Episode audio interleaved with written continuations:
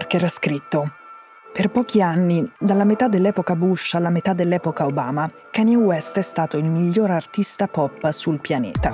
Vitale, infinitamente creativo, impossibile da ignorare. Solo pochi artisti hanno raggiunto un livello di egemonia culturale paragonabile alla sua. Dylan, Lennon, Beyoncé, se la NASA avesse mai mandato un altro Golden Record nello spazio, questo, oltre a Stravinsky e Louis Armstrong, avrebbe sicuramente incluso alcune delle tracce dell'album My Beautiful Dark Twisted Fantasy. Personalmente sottoscrivo tutto, ma la metà dell'epoca in cui Obama era alla Casa Bianca è finita da un po' e da quando è arrivato Donald Trump, Kanye West è diventato quello delle teorie cospirazioniste sulla morte di George Floyd che non sarebbe davvero stato soffocato da un poliziotto, del cripticismo cupo e dei meme dell'alt-right. Ora, non si è mai capito bene se fosse tutto consapevole o tutto inconsapevole. Se fosse una strategia o come dice la sua ex Kim Kardashian, lui è un po' matto, sta un po' male in senso clinico. West da anni dice un sacco di cose allucinate e nella sua battaglia contro il politicamente corretto una settimana fa ha anche pensato di comprarsi Parler, il social network dell'alt-right dove si può dire tutto. Adidas announced it is ending its partnership with Kanye West. Now, this move comes after the rapper made offensive and anti Semitic remarks. The company released a statement today. Ieri Adidas ha deciso di troncare definitivamente la sua lunghissima collaborazione con West, che durava da dieci anni e aveva arricchito entrambi. Il problema questa volta sono le frasi contro gli ebrei, perché West non si perde neanche uno dei grandi classici del complottismo. Da oggi vengono portati via tutti i prodotti creati in collaborazione con West che in questo momento si trovano nelle vetrine o nei magazzini dei negozi Adidas in giro per il mondo. Adidas ci rimetterà un mare di soldi, centinaia di milioni solo in un anno. Kanye West, pure.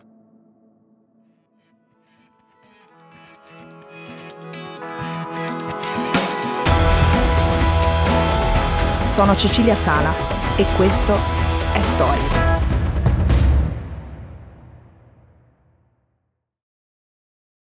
American media, it's very censored. It's, it feels like an episode of Black Mirror a lot of times. All'inizio di questa parabola, volontariamente o involontariamente, per un legittimo gusto della provocazione oppure no, West era finito per diventare il mito dei blogger anarcocapitalisti come dei teorici della supremazia bianca e anche della supremazia maschile. All'inizio appunto non si capiva bene se lui veniva strumentalizzato o faceva parte del gioco. Sembrava soprattutto una star sbandata che fa gli incubi di notte, diventa apatica e asociale, non si fida di nessuno, ha le allucinazioni e sente le voci. West, che ora si fa chiamare Ye, da un po' di tempo si occupa più di moda che di musica. La collaborazione con Adidas appunto dura da una decina d'anni, ha un giro d'affari miliardario e West affianca a queste collezioni pop le sue collezioni di lusso. Ha fatto la sfilata delle sue cose di lusso alla settimana della moda di Parigi e lì ha anche aperto la sfilata di Balenciaga. Balenciaga è probabilmente il marchio più importante della New Wave, dell'alta moda contemporanea che non è Armani, Fendi, Valentino, ma più Balenciaga, Vetman, Off-White. Ora, io mi sono vista quella sfilata e volevo vedere quella sfilata perché un anno fa, la settimana della moda di Parigi precedente, io ero a Kabul ed erano uscite online delle foto della nuova collezione di Balenciaga che aveva messo in passerella delle donne vestite di nero con il volto completamente coperto da un drappo nero. Vetman aveva fatto la stessa identica cosa. Io ero nell'Afghanistan dove i talebani avevano appena ripreso il potere e avevo pensato, ma questi sono scemi. Contemporaneamente a quelle foto, in quel momento, in quella fase, la rete e la realtà erano piene di foto di donne e di ragazze afghane che erano vestite esattamente allo stesso modo, ma per tutt'altre ragioni. Io mi sono chiesta se fosse stato un caso, ma anche perché poi non avessero provveduto a cambiare tutto dopo che c'era stata la caduta di Kabul. So benissimo che questi marchi di comunicazione ne capiscono parecchio, anche più di quanto non ne capiscano di sartoria. Ecco, questo settembre vedo la sfilata di Balenciaga e la scena è questa. È buio, ci sono dei giganteschi crateri nella terra grigia. Compare Kanye West vestito come un militare. Indossa pure il giubbotto antiproiettile. Crateri sono esattamente come quelli che lasciano a terra l'artiglieria russa o l'artiglieria ucraina. La scena è praticamente identica a una sera d'inverno in qualsiasi parte del Donbass. In quel momento ho capito che quindi Balenciaga lo fa apposta. Adesso quella scena non esiste più, Balenciaga l'ha cancellata dalla registrazione della sfilata. La rivista Vogue, che è una sezione speciale in cui tiene l'archivio di tutte le sfilate, ha fatto la stessa cosa. Non per i motivi che potevo pensare io, cioè che magari non è una buona idea mettere in scena quelle che assomigliano tantissimo alle tragedie del mondo del momento per un pubblico di ultra ricchi e per vendere un giubbotto antiproiettile che manco funziona a migliaia di euro. Appunto non era questo il tema, non era questo il problema. A quella settimana della moda ha fatto scandalo una maglietta indossata da West, su cui era stampata sopra la scritta White Lives Matter. Pochi applausi, moltissima indignazione. Lui si era presentato in passerella con Owens, una podcaster di destra che di mestiere fa la provocatrice. Entrambi indossavano la maglietta White Lives Matter. Diddy, un altro re dell'hip hop che nonostante le uscite clamorose di West gli era ancora amico, aveva chiamato West per cercare di intervenire e fermare una cosa che avrebbe indignato e offeso la comunità afroamericana e ovviamente non solo la comunità afroamericana ma West non l'ho ascoltato. And I want to talk about the Jewish comment.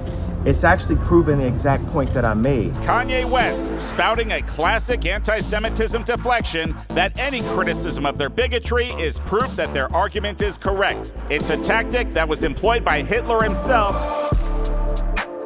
Poi, in un messaggio postato su Instagram, West dice che Diddy è stato maltrattato dal popolo ebraico. La piattaforma Instagram di Mark Zuckerberg rimuove quel post e censura parzialmente l'account di West.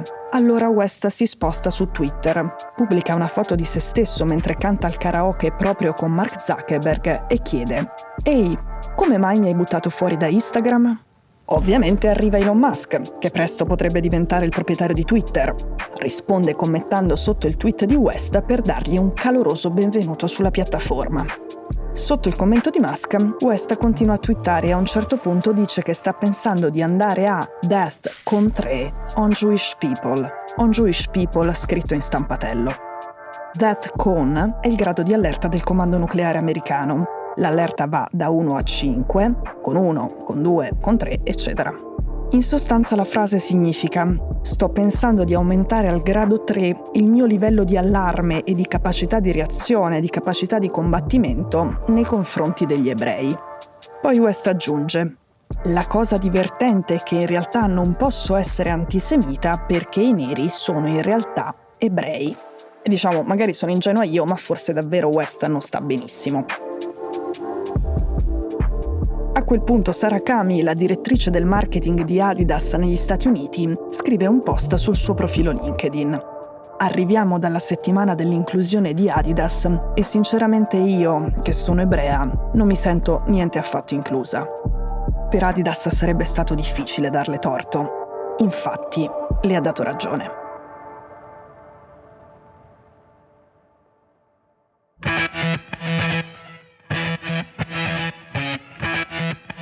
Stories è un podcast di Cecilia Sala prodotto da Cora Media. La cura editoriale di Francesca Milano.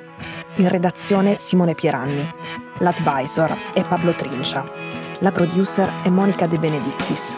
La post-produzione e il sound design sono di Daniele Marinello. La sigla e la supervisione del suono e della musica sono di Luca Micheli. Le fonti degli inserti audio sono indicate nella sinossi. Questo episodio è stato prodotto e sviluppato insieme a Spotify Studios.